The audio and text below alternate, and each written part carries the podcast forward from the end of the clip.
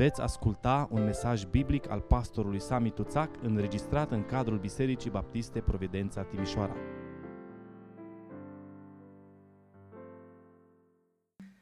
Despre istoria lui Isus și despre începutul istoriei lui între noi, aș vrea să ascultăm Cuvântul lui Dumnezeu în dimineața aceasta din Evanghelia după Matei, capitolul 1, de la versetul 1 la versetul 17.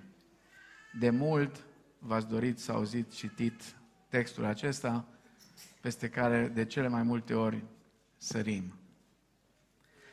Matei, capitolul 1, începând cu versetul 1. Cartea neamului lui Isus Hristos, fiul lui David, fiul lui Avram. Avram a născut pe Isaac, Isaac a născut pe Iacov, Iacov a născut pe Iuda și frații lui. Iuda a născut pe Fares și Zara din Tamar.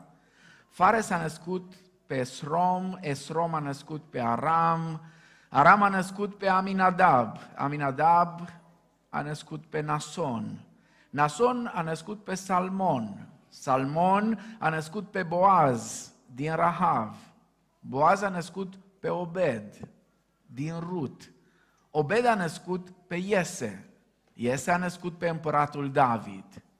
Împăratul David a născut pe Solomon din văduva lui Urie. Solomon a născut pe Roboam, Roboam a născut pe Abia, Abia a născut pe Asa, Asa a născut pe Iosafat, Iosafat a născut pe Ioram, Ioram a născut pe Ozia, Ozia a născut pe Ioatam, Ioatam a născut pe Ahaz, Ahaz a născut pe Ezechia, Ezechia a născut pe Manase, Manase a născut pe Amon, Amon a născut pe Iosia, Iosia a născut pe Ehonia și frații lui pe vremea strămutării în Babilon. După strămutarea în Babilon, Ehonia a născut pe Salatiel, Salatiel a născut pe Zorobabel, Zorobabel a născut pe Abiud, Abiud a născut pe Eliachim, Eliachim a născut pe Azor, Azor a născut pe Sadoc, Sadoc a născut pe Achim, Achim a născut pe Eliud, Eliud a născut pe Eleazar, Eleazar a născut pe Matan, Matan a născut pe Iacov. Iacov a născut pe Iosif, bărbatul Mariei, din care s-a născut Isus, care se cheamă Hristos. Deci, de la Avram până la David sunt 14 neamuri de toate. De la David până la strămutarea în Babilon sunt 14 neamuri. Și de la strămutarea în Babilon până la Hristos sunt 14 neamuri. Amin. Vă rog să ocupați locurile. Se estimează că până la sfârșitul acestui an sau cel mai târziu la începutul anului 2022, populația lumii va ajunge la 8 miliarde de oameni. Dintre aceștia, 90%, adică peste 7 miliarde, își declară apartenența la o religie. Dacă ar fi să facem un top 3 al religiilor, atunci hindușii sunt pe locul 3 cu puțin peste un miliard, musulmanii sunt pe locul 2 cu puțin peste 2 miliarde, iar creștinii sunt pe locul 1 fiind grupul cel mai numeros cu peste 2,5 miliarde de oameni, jumătate dintre ei fiind desigur catolici. Adică undeva aproximativ 33% din populația lumii se declară creștină. Dacă un istoric iscoditor ar apărea pe scenă, ar putea să întrebe de unde provine mulțimea oamenilor din categoria religioasă cea mai numerică? Probabil că știind câte ceva despre religie, istoricul acesta își poate da seama că creștinismul nu este o mișcare politică sau militară, așa cum este islamul, de exemplu, care se extinde prin sabie. Ca să tăiem repede orice comentariu aici la aspectul acesta, întotdeauna scuza celor care sunt împotriva creștinilor este că și creștinii au folosit sabia în timpul cruciadelor. Da, așa este. Cruciadele au fost o eroare a unei minorități. Biserica, în ansamblu ei, niciodată n-a fost de acord cu cruciadele. A fost doar o minoritate care a fost indusă într-o eroare. În general, creștinismul, oriunde este el, nu se răspândește ca o mișcare politică sau militară. De asemenea, creștinismul nu reprezintă doar obiceiurile de viață sau mitologia unei culturi cu populație densă care izvorăște încetul cu încetul ă, din negura practicilor și a cunoștințelor obișnuite asemenea hinduismului. Creștinismul a apărut pe scenă prin întruparea Fiului lui Dumnezeu în persoana lui Isus din Nazaret. Viața și învățăturile lui, moartea și învierea lui alcătuiesc nucleul care a propulsat această credință de-a lungul Asiei, a Europei, a Africii și apoi a întregului glob pământesc. Totul a început în el. Totul a început prin acest om despre care se poate spune că reprezintă cea mai influentă persoană care a trăit vreodată, și anume Isus din Nazaret.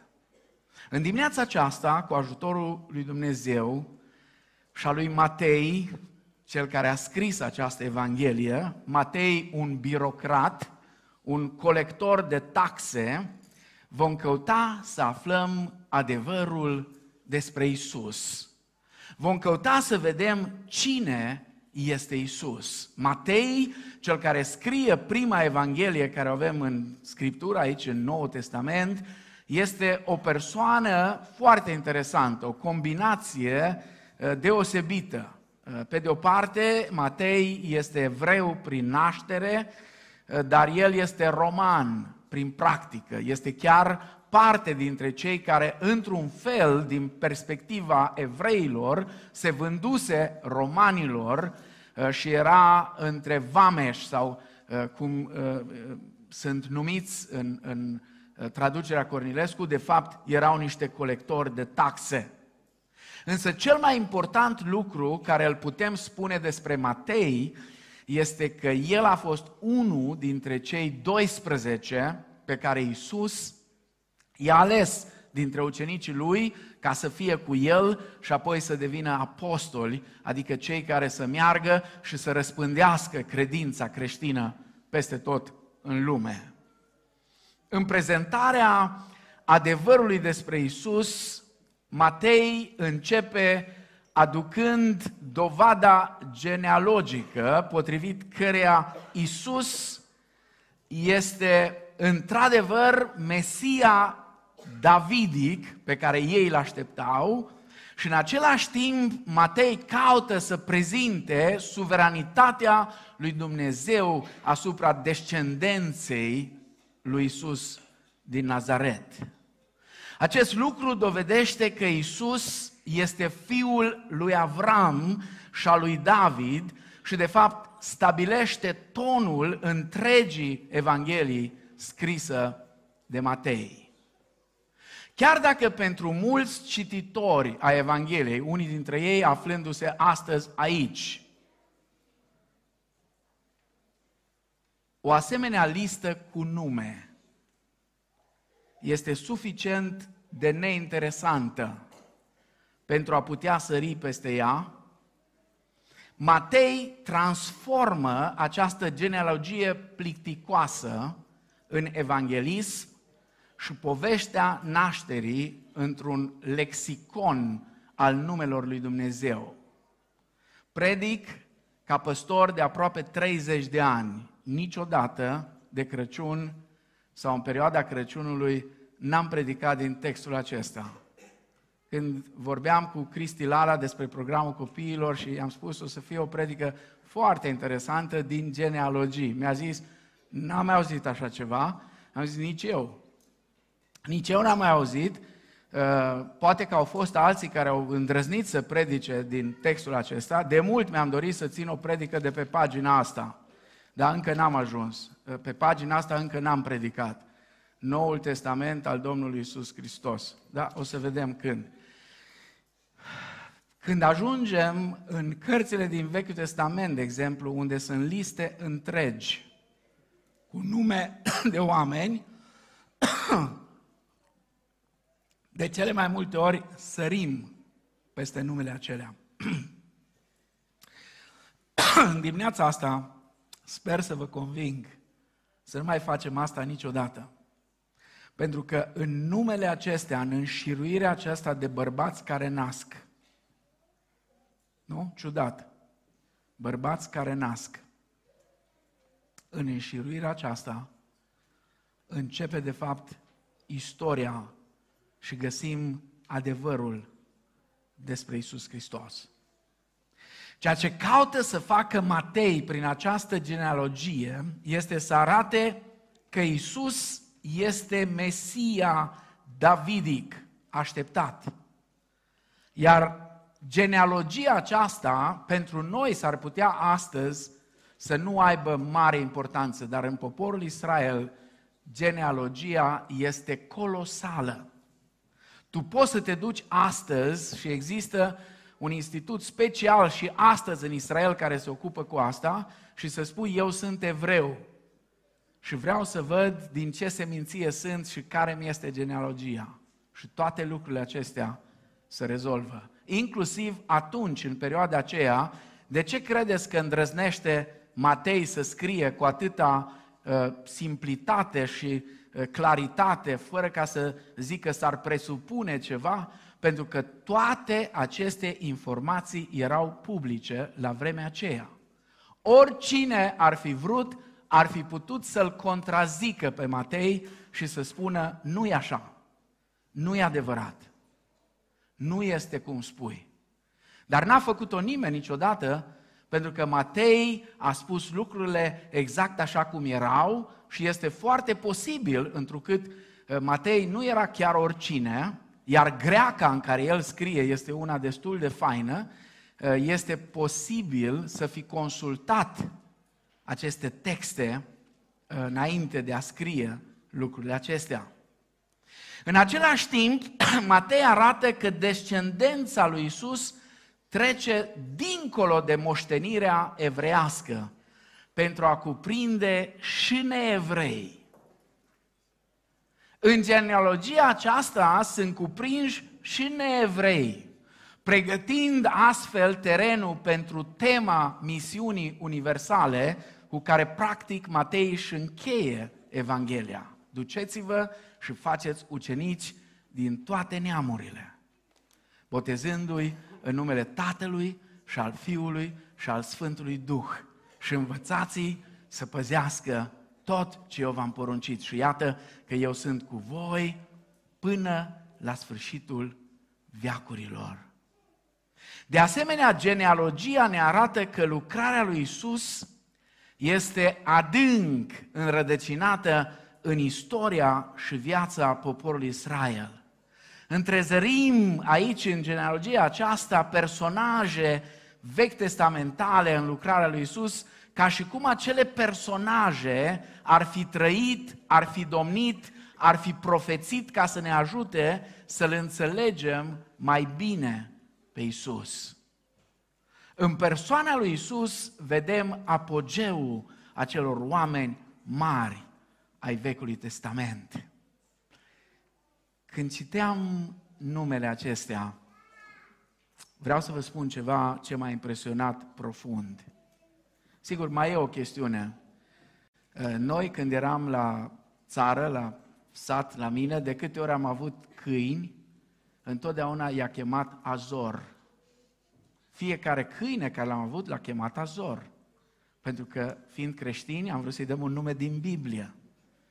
Dacă, de exemplu, vă gândiți să mai faceți un copil și nu știți nume, aici sunt foarte multe nume.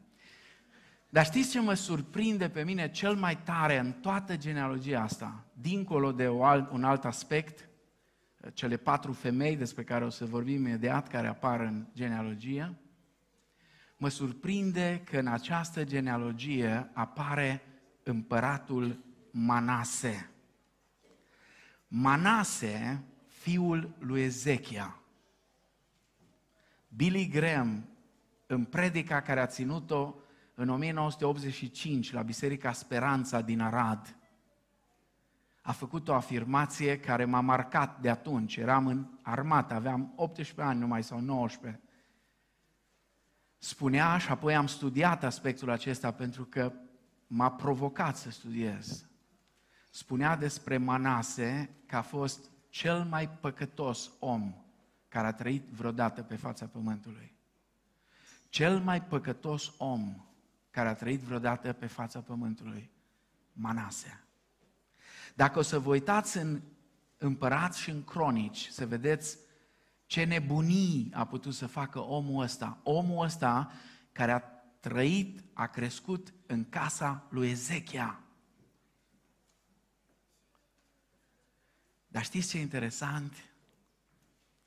Spre sfârșitul vieții lui, spune Scriptura, Dumnezeu l-a smerit. L-a smerit rău de tot. Rău de tot l-a smerit. Și Manase s-a întors la Domnul. În Biblia bogată, ați auzit de Biblia bogată?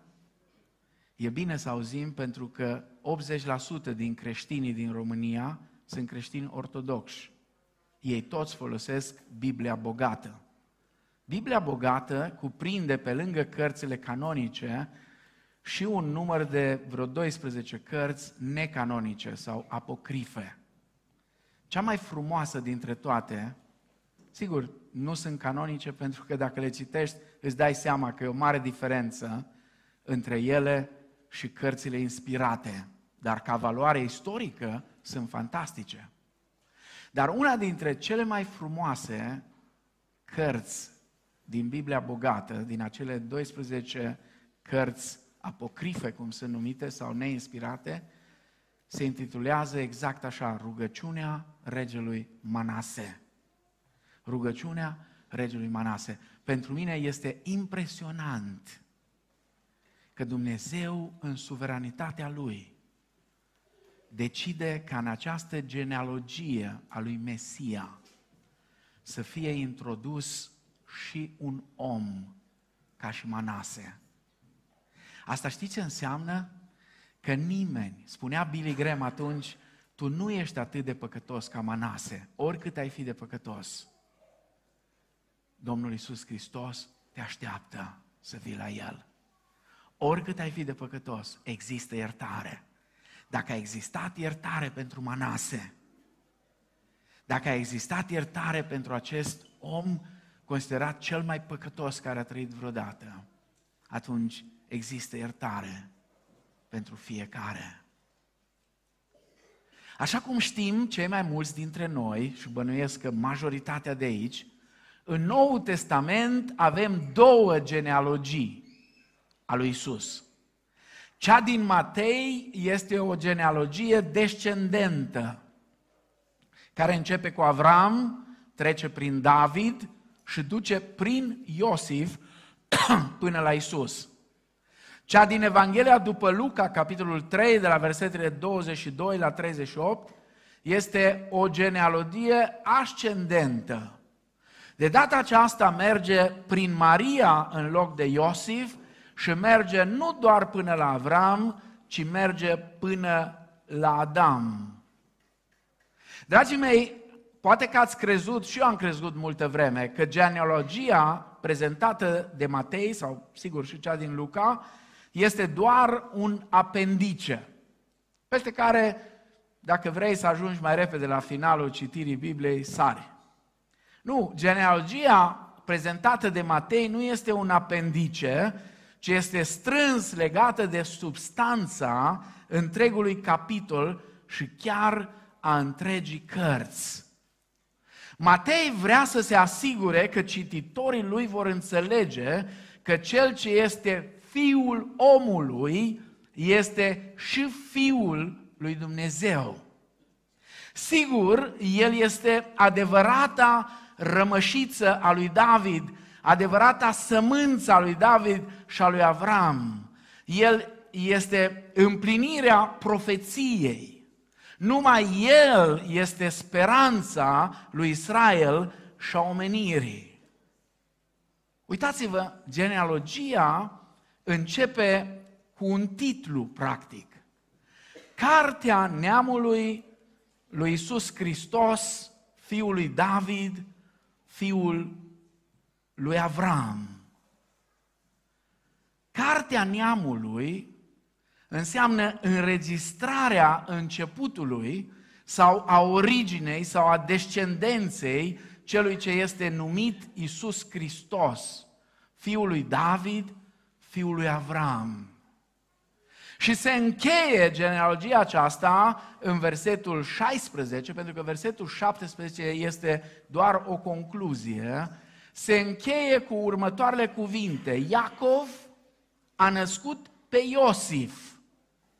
Vă rog să fiți atenți la fiecare cuvânt, fiecare aspect pe care Matei vrea să-l noteze aici, pentru că tot ce scrie el este deosebit de important. Iacov a născut pe Iosif, bărbatul Mariei, din care s-a născut Isus, care se cheamă Hristos.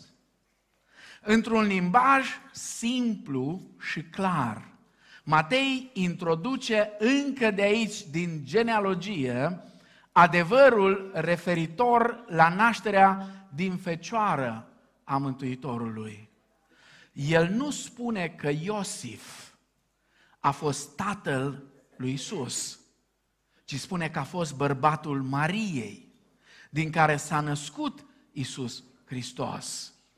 În sens fizic, Isus nu s-a născut Isus s-a născut din Maria, însă nu s-a născut lui Iosif. Iosif a fost tatăl copilului numai în sens legal, nu biologic, ci legal. Dar vă rog să rețineți, și sensul legal este foarte important. Pentru că prin Iosif, un urmaș al lui David, dreptul la tronul lui David, este transmis și copilului Mariei, numit Isus. Numit astfel pentru că el avea, să, avea să-și mântuiască poporul de păcatele sale. Versetul 21, o să ne uităm mâine dimineață mai mult la următorul pasaj, spune, ea va naște un fiu, îngerul îi spune lui, lui Iosif, care voia să o lase pe Maria nascuns, ea va naște un fiu și îi vei pune numele Isus, pentru că el va mântui pe poporul lui de păcatele sale. Iar pentru a înfăptui acest lucru, el a fost pus deoparte și împuternicit de Dumnezeu, fiind unsul lui Dumnezeu, Hristosul. Așa cum ne spune profetul Isaia, în Isaia, capitolul 61, versetul 1. Duhul Domnului Dumnezeu este peste mine, căci Domnul m-a uns să aduc vești bune celor nenorociți. El m-a trimis să vindec pe cei cu inima zdrobită, să vestesc robilor slobozenia și prinșilor de război izbăvirea. În Luca, capitolul 4, versetele 18 la 21, intrând în sinagoga din Nazaret, Domnul Iisus cere sulul cărții lui Isaia și citește exact cuvintele acestea. Sigur, e mai mult ce spune Isaia. Isaia vorbește și despre o zi de răzbunare. Iisus citește și se oprește, nu spune nimic de ziua de răzbunare, pentru că aia urmează să vină mai târziu. Dar știți ce face? Spune astăzi. Astăzi s-a împlinit cuvintele acestea. A fost o introducere un pic mai lungă decât de obicei. Dar am vrut să vă conving că genealogiile sunt foarte importante. Mai ales genealogia lui Isus Hristos, fiul lui David, fiul lui Avram, e deosebit de importantă pentru înțelegerea istoriei mântuirii. Acum, aș vrea să mergem mai departe, să vedem care sunt implicațiile teologice și practice ale acestui prolog al Evangheliei scrisă de Matei. Ce putem învăța din această genealogie care insistă pe venirea lui Mesia din familia regală? În ce fel aceste aplicații teologice ne influențează viața și umblarea cu Domnul? Nouă creștinilor din mileniul 3, în această generație în care Dumnezeu a îngăduit să trăim. Prima observație teologică care aș vrea să o facem este următoarea. Hristosul a venit, asta ne spune Matei, Hristosul a venit și timpul împlinirii promisiunilor lui Dumnezeu este în derulare. Venirea lui Mesia însemna pentru poporul evreu, inclusiv pentru ucenicii lui Isus, că el va fi un rege cuceritor, asemenea lui David. David a fost un mare rege, un războinic care a câștigat bătălii importante pentru poporul său. Atunci când evreii se gândeau la Mesia, ei își imaginau un războinic asemenea lui David, care va veni și va aduna tot poporul și îi va înfrânge pe romani și va transforma poporul evreu în noul conducător al lumii. Dar nu acesta este mesajul principal al lui Matei. Matei ne spune că Isus va veni întâi ca robul care suferă, care moare pentru păcatele omenirii și care se va întoarce să-și învingă dușmanii numai la a doua lui venire. Pentru că da, și asta se va întâmpla.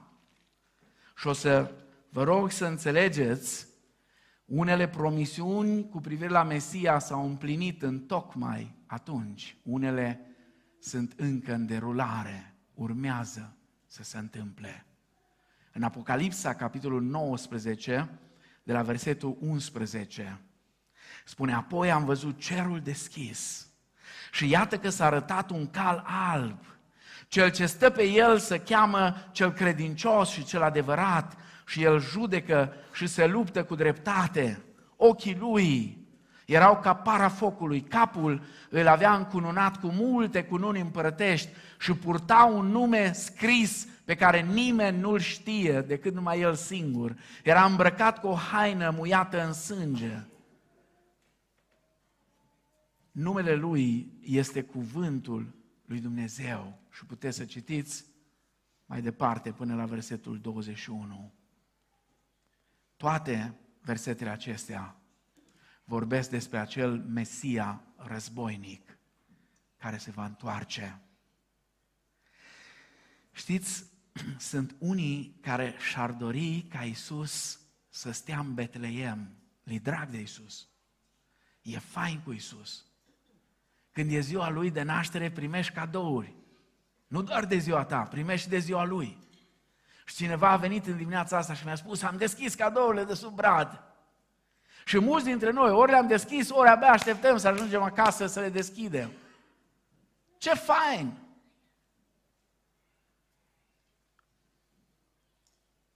Dar este numai prima parte a istoriei. Spunem istoria lui Isus. Nu cred că era o cântare mai bună care să facă introducerea acestui mesaj dintr-un text atât de plictisitor. Spunem istoria lui Isus. Da, istoria lui Isus începe în Betleem. dar din perspectiva gândirii noastre limitate în timp și spațiu se va încheia în Apocalipsa, capitolul 19.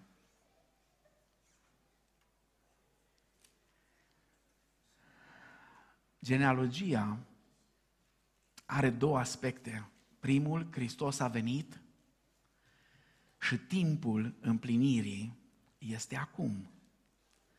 În același timp, Matei este foarte interesat de revenirea lui Hristos. Și dacă o să vă uitați în Matei 13, Matei 20, Matei 22, Matei 25, sunt unele din pildele cele mai frumoase pe care Domnul Iisus le spune, toate au ca și temă împărăția lui Dumnezeu. Cea din Matei 13 este fantastică, este pilda cu neghina. Este pilda cu neghina. Am recitit-o inclusiv în dimineața asta. Pilda cu neghina. Un om avea o țarină și a semănat sămânță bună. Și a venit peste noapte un vrăjmaș, un dușman, și a semănat neghină. Și când a început să crească, au venit lucrătorii din ogorul lui și au spus, Doamne, în ogorul tău un vrăjmas a pus neghină. ce, ce să facem? E un mesaj atât de puternic pentru culegătorii de neghină. Foarte mulți creștini astăzi s-au transformat în culegători de neghină. Toată ziua ar smulge la neghină. Sigur, e tentant. Când vezi neghina împreună cu grâul, te gândești, mă, să o smulg. Stăpânul însă spune, nu o smulgeți. Lăsați-o să crească până la final. Și atunci, la final, stăpânul va lua grâul și îl va pune în grânare, iar neghina o va arde într-un foc mare. Dar de ce, Doamne, să nu o scoatem până atunci? Pentru ca nu cumva, umblând să scoți neghina, să scoți și grâul. Dacă am putea înțelege vreodată că nu ne-a chemat Dumnezeu la treierat acum, întotdeauna treieratul este la final. Niciun om întreg la minte nu se pune să treiere grâu când e în floare, ci numai când e copt. Atunci când grâul va fi copt, stăpânul va aduna grâu și el va ști să adune grâul fără să ia neghina. Și neghina apoi va fi adunată și va fi pusă în foc. Dar dacă ne vom ocupa noi cu smulsul neghinei, vom smulge și grâul. Și știți care fire? Alea care sunt cel mai puțin puse în pământ. Pe alea le vom smulge. În loc să facem lângă ele așa pământ cum făceam cu cartofii când eram la țară și să asigurăm cât mai mult pământ să stea acolo. Din dorința noastră bună, poate, sinceră, de a elibera ogorul lui Dumnezeu de neghină, ajungem să deranjăm și grâul. Ce înseamnă pentru noi, pentru biserica de astăzi, faptul că Hristos a venit și timpul împlinirii promisiunilor Lui este în derulare. Pe de o parte, noi știm partea promisiunilor legate de rob și știm că promisiunile acestea s-au împlinit. Pe de altă parte, noi trăim în ultimele zile. Dar vă rog aici, fiți foarte atenți, ultimele zile au fost de când a venit Domnul. Amin? De când a venit prima dată. Pentru că toți profeții ăștia de ocazie care apar în crize, în crize se aprinde Duhul profeției la foarte mulți. Fraților, zile din urmă. Sigur că da.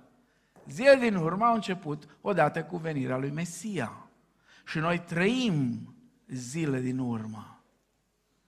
Și în zilele acestea din urmă, noi trebuie să ne reamintim că Mesia al nostru, de data aceasta în calitate de războinic divin, este aproape, iar măreața victorie va avea loc în curând.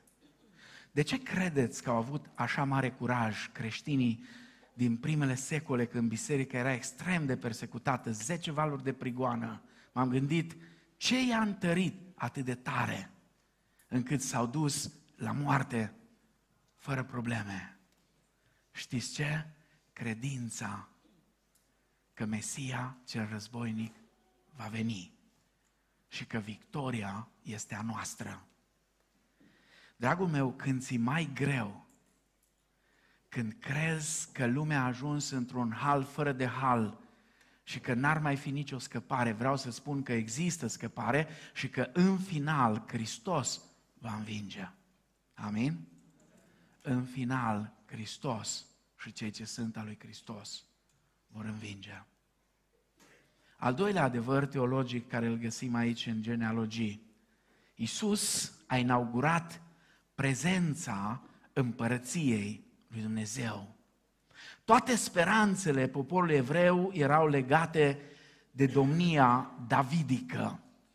Deoarece domnia lui David încetase, evreii așteptau un viitor Mesia al lui Dumnezeu care să împlinească promisiunea domniei davidice eterne. Ei aveau o promisiune pe care se bazau în 2 Samuel, capitolul 7, versetele 11 la 16. Și ca pe vremea când pusesem judecător peste poporul meu Israel, ți-am dat o dihnă și izbăvindu-te de toți vrăjmașii tăi, și Domnul îți vestește că îți va zidi o casă. David a vrut să zidească el o casă pentru Dumnezeu. Când ți se vor împlini zilele și vei fi culcat cu părinții tăi, eu îți voi ridica un urmaș după tine, care va ieși din trupul tău și îl voi, și voi întări împărăția. El va zidi numelui meu o casă și voi întări pe vecie scaunul de domnie al împărăției lui. Eu îi voi fi tată și el îmi va fi fiu. Dacă va face răul, îl voi pedepsi cu o nuia omenească și cu lovituri omenești. Dar ascultați aici și vă rog pe cei care obișnuiți să notați lucruri curioase din Scriptură, este pentru prima dată când în textul biblic apare cuvântul har. Atât de comun în nou legământ. Pentru prima dată apare aici har, îndurare. Dar harul meu nu se va depărta de la el cum de l-am depărtat de la Saul, pe care l-am îndepărtat dinaintea mea, ci casa ta și împărăția ta vor dăni veșnic înaintea mea. Și scaunul tău de domnie va fi întărit pe vecie. Această promisiune este împlinită prin prezența împărăției pe care a inaugurat-o Isus. Și aceasta este o temă majoră în Evanghelia după Matei. Împărăția lui Dumnezeu. Știți ce înseamnă împărăție? Împărăție înseamnă că Dumnezeu domnește. Împărăția lui Dumnezeu înseamnă că este locul, dacă vreți, unde domnia totală este a lui Dumnezeu. Acum, sigur, împărăția aceasta a început în inimile oamenilor. Și cu cât mai multe inimi vor fi aduse sub ascultarea lui Dumnezeu, cu atât împărăția lui Dumnezeu va crește mai mult. Ce putem noi învăța, cei de astăzi? Scopul bisericii de astăzi este să-i permită lui Dumnezeu să domnească în toate aspectele vieții ei, în misiunea ei, în comunitatea, în relațiile ei și în etica ei.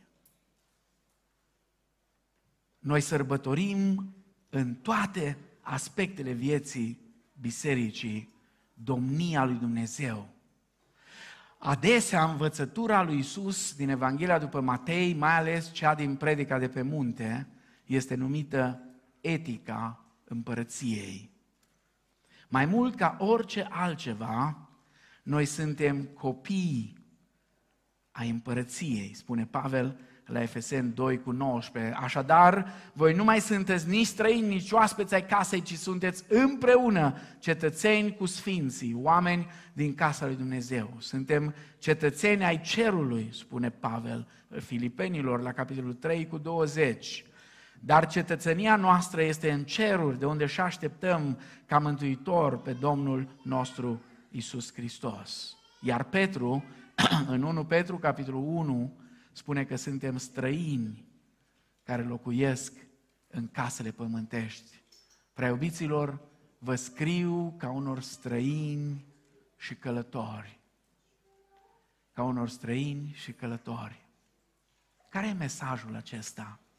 Faptul că noi suntem copii ai împărăției, că suntem cetățeni ai cerului, că suntem aici străini și călători. Știți care e mesajul? Nu vă legați atât de mult și atât de puternic de locul în care sunteți temporar, numai pentru o vreme, ci căutați să vă conectați zi de zi tot mai mult cu locul în care veți trăi pentru eternitate. Sigur, nu e un apel la nu înțelege că suntem și cetățeni ai acestei lumi, acestei țări în care trăim. Nu despre asta e vorba, ci e vorba despre prioritizare. Ce anume are pentru noi prioritate? Uneori vorbim unii cu alții, am reușit să mai pun în bancă deoparte atât sau atât. Foarte bine. Dar în banca de sus, ai reușit? În banca de sus, ai reușit?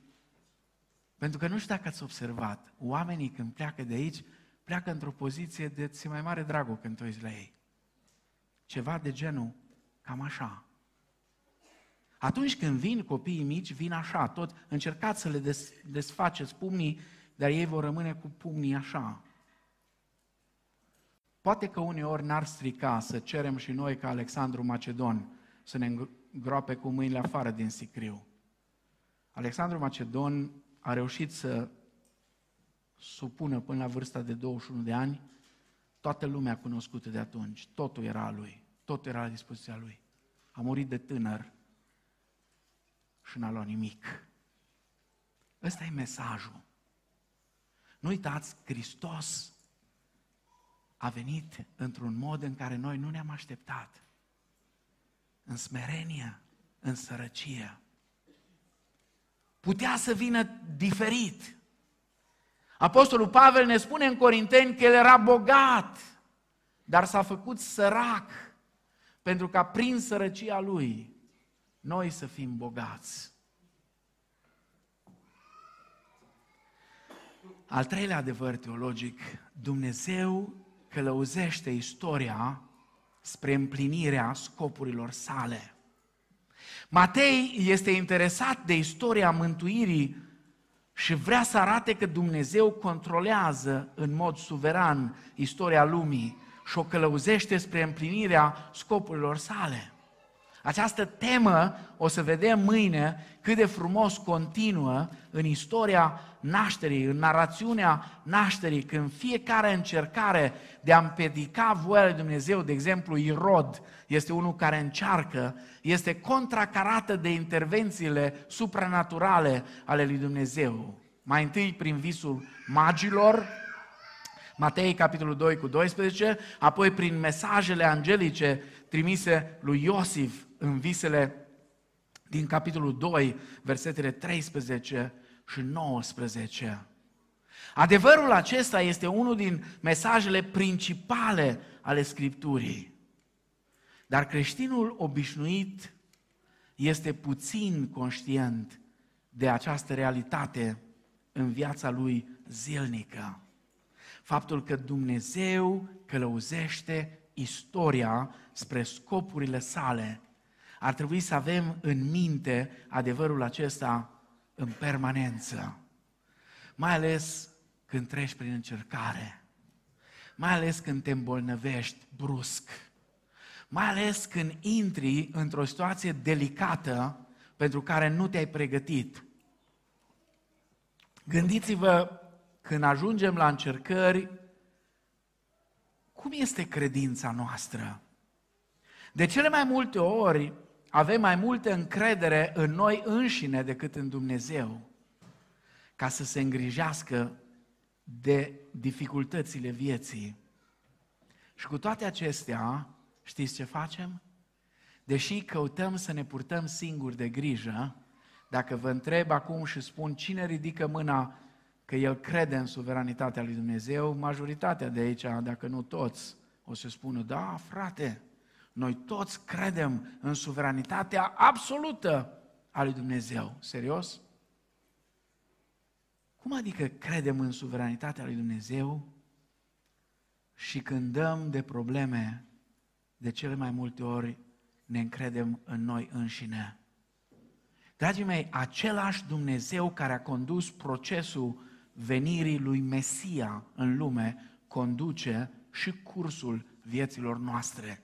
Te rog să reții, indiferent ce se întâmplă cu tine sau cu mine, cu familia ta sau cu familia mea, absolut orice se întâmplă, este sub controlul suveran al lui Dumnezeu. Nu te întreba de ce, nu te întreba de ce mie, de ce eu, ci întreabă-te întotdeauna, Doamne, ce vrei să învăț și din asta. Pentru că nimic absolut nu se întâmplă fără voia Lui. Al patrulea adevăr, și încheiem imediat. Dumnezeu transformă slăbiciunile umane în putere divină. Sunt patru femei în afară de Maria care apar în această genealogie. În versetul 3, în versetul 5 și în versetul 6.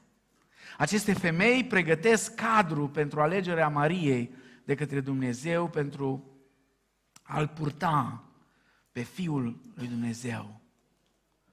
Toate aceste patru femei au fost străine, multe dintre ele afectate de practici rușinoase. N-am timp de detalii, dar numai când auzi numele lui Tamar, știi despre ce e vorba? Când te gândești la Rahav, știi ce era cu ea? Când te gândești la Rut, pe lângă faptul că era moabită, uh, îl mai seduce într-o seară, într-o noapte pe Boaz. Batșeba era nevasta lui Urie Hetitu, posibil și ea hetită. Toate au fost afectate de practici rușinoase. Și totuși toate au fost alese de Dumnezeu și au devenit o parte esențială a celei mai mărețe narațiuni din istoria. Adevărul acesta a fost evident și este evident și în alegerea lui Isus a celor 12 ucenici ai săi. Stau câteodată și mă întreb, cum reușește perfecționismul să înflorească în mijlocul creștinilor? Cum putem ajunge să credem, nu o spunem tare, pentru că noi una afirmăm și alta demonstrăm prin ceea ce practicăm. Cum ajungem să credem că suntem atât de buni încât Dumnezeu ar trebui să fie încântat în fiecare zi de cât de grozav suntem noi? Când te uiți la tot ceea ce se întâmplă în Scriptură și lucrurile astea sunt toate invers. Când Isus a ales 12 bărbați care urma să revoluționeze cu ei întreaga lume, trec peste faptul că n-am timp să vă demonstrez, dar poate odată, că dintre cei 12, în afară de Matei și de Petru, erau toți sub 20 de ani. Erau niște teenagers, cum ar spune unii astăzi, niște adolescenți, cu coșuri pe față, cu probleme zăpăciți, odată sus, odată jos, odată se bucură, odată strigă. Pe mâna ăstora a dat Isus misiunea de evangelizare și de ucenicizare a întregii lumi. N-a ales un învățător ca și Gamaliel, nici lideri ca și Nicodim. El a căutat pescari, așa ca Simon, Andrei, Iacov, Ioan, vameș, disprețuiți ca Levi, revoluționari, nervoși, ca Simon Zilotul. Dumnezeu a ales ca mamă pentru Mesia o țărancă dintr-o localitate, pe lângă că era neînsemnată, era și rău famată. Când aude Natanael de Nazaret, zice, poate ieși ceva bun din Nazaret? Știți că bănățenii sunt, cred că, creatorii tuturor bancurilor și a glumelor cu privire la celelalte zone folclorice, pentru că nu există bancuri cu bănățeni. Eu știu doar unul singur, dar n-am timp să vi le spun acum și nu-i nici locul. Nu există glume. Toate glumele cred că sunt făcute de bănățeni. Ba cu oltenii, ba cu moldovenii, mai nou cu ardelenii. Uh, în vremea de atunci, toate glumele astea erau cu cei din Nazaret. Dacă se făceau glume și dacă era ceva de râs, din Nazaret, de acolo erau. Și totuși Dumnezeu alege o țărancă, o fată, poate la 14 ani, o fată neînsemnată, dintr-o localitate neînsemnată. Și pe lângă toate astea o mai face și să nască în circunstanțe suspecte. Această genealogie ne spune că așa a lucrat și lucrează Dumnezeu în toată istoria. Ăsta e modul lui de lucru. Numai noi avem impresia că Dumnezeu ar trebui să lucreze perfecționist. Dar Dumnezeu nu lucrează așa. Dumnezeu lucrează uneori cu catastrofe de oameni. Și Apostolul Pavel, la 2 Corinteni, capitolul 11, 2 Corinteni, capitolul 11, cu versetul 30. Dacă e vorba să mă laud, mă voi lăuda numai cu lucrurile privitoare la slăbiciunea mea. Ideea scoasă în evidență este că atunci când lucrează prin starea noastră smerită și prin slăbiciunile noastre, toată gloria este a lui Dumnezeu. Nici unul dintre noi nu trebuie să se simtă inferior sau inadecvat. Din potrivă, să ne bucurăm pentru că Dumnezeu transformă slăbiciunile umane în putere divină. Și ultimul lucru, Isus, cel care este prezentat în genealogii, pregătește noua comunitate a lui Dumnezeu să împlinească legământul avraamic. Cele patru femei au fost toate neevreice, sau cel puțin, nu știm sigur, de Batșeba, dar cel puțin înrudită cu neevrei. Aceasta ne arată că una din temele principale ale primei Evanghelii este pregătirea noii comunități ale lui Dumnezeu să împlinească legământul avramic. Care era sau în ce consta legământul avramic? Geneza, capitolul 12, versetul 1 la 3. Domnul zisese lui Avram, ieși din țara ta, din rudenia ta și din casa tatălui tău și vino în țara pe care ți-o voi arăta. Voi face din tine un neam mare și te voi binecuvânta. Îți voi face un mare nume și vei fi o binecuvântare.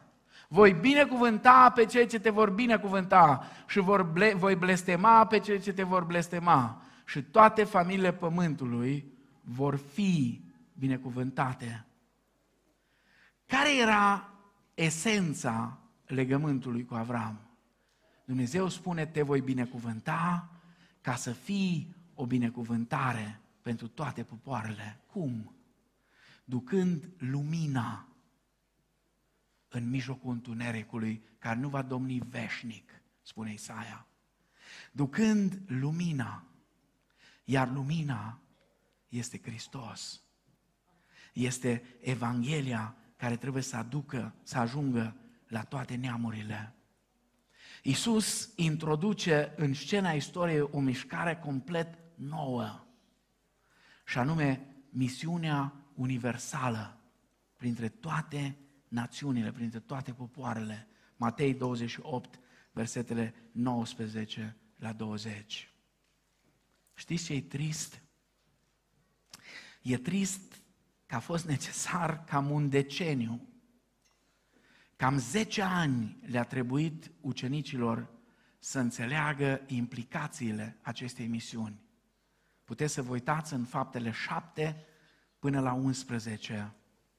Și asta s-a întâmplat numai în urma unui proces condus de Duhul, constând în câțiva pași spre misiunea printre neevrei.